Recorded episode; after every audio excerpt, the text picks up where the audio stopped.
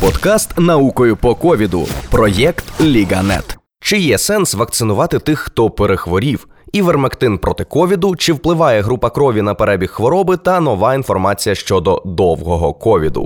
Привіт, це подкаст наукою по ковіду, який ми робимо спільно з виданням Ліганет. Я Артем Албул, клятий раціоналіст, і сьогодні ми знову оглянемо свіжі новини з наукового світу.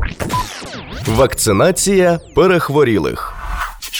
Ну що ж, вакцинація у світі триває. Десь вона почалася, як у нас, а в інших країнах, наприклад, в Ізраїлі, кампанія зі щеплення проти ковіду добігає кінця. То чи треба щепити тих, хто уже перехворів коронавірусною інфекцією? Це питання найбільше непокоїть тих, хто відповідає за охорону здоров'я, бо кількість перехворілих збільшується, тож треба розуміти, чи варто їх вакцинувати і витрачати на це гроші. Питання наразі заскладне, щоб відповісти на нього чітко і однозначно, зате можна дати відповідь на питання більш просте. Часто можна почути закиди, що вакцинація після хвороби не має сенсу, бо ж природній імунітет набагато сильніше, ніж той, який формується після вакцини, то для чого переплачувати? Відповідь намагалися знайти дослідники з Нідерландів. Вони поміряли рівень антитіл у пацієнтів, які перенесли ковід раніше, а потім вакцинували їх однією дозою та поміряли рівень антитіл після того. Усі досліджувані особи вже перенесли ковід не більше ніж за 15 місяців перед вакцинацією. Вчені оцінювали титри, тобто концентрацію нейтралізуючих антитіл у крові, і порівняли результати з даними людей, які отримали дві повні дози вакцини та ковідом раніше не хворіли.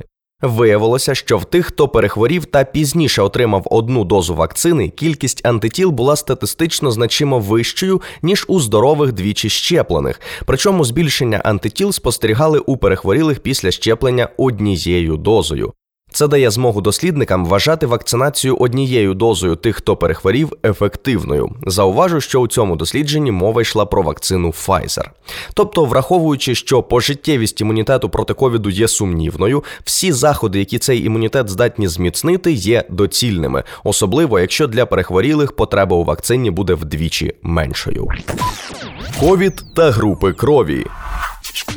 Суперечки щодо того, який саме імунітет, клітинний чи гуморальний, є вирішальним у боротьбі з коронавірусом, затихають. Більшість притомних дослідників погоджуються в тому, що кожна ланка має свою важливу роль.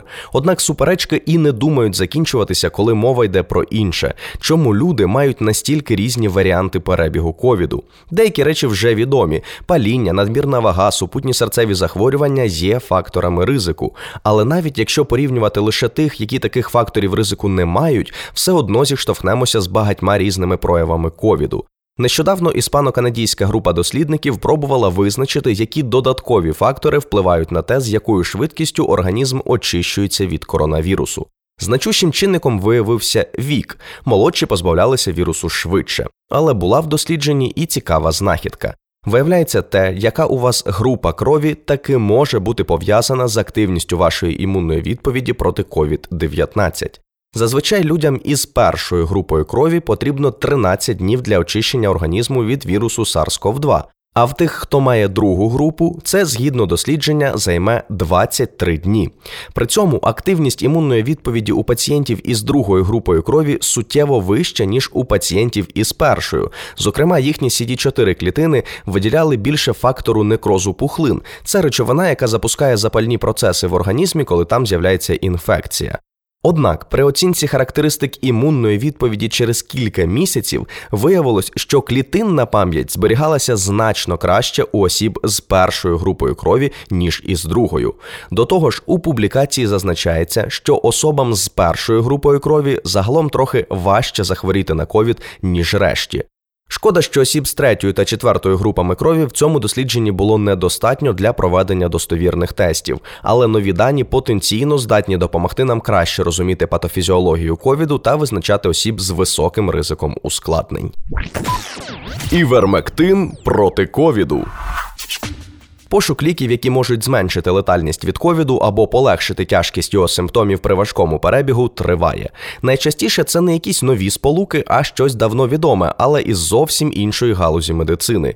Звучить дивно, але така практика є досить поширеною, адже добре вивчені ліки часом знаходять нове життя в несподіваній ролі. Ми знаємо приклади як успішних історій, чарівне перетворення силденафілу із кардіологічного препарату у головний засіб проти еректильної дисфункції. Так, одна з комерційних назв препарату Віагра.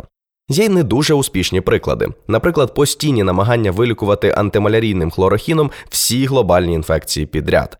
А ще упродовж року із змінним успіхом намагається знайти нове покликання в житті препарат івермектин. Це протипаразитарний препарат. Його застосовують насамперед у ветеринарній медицині.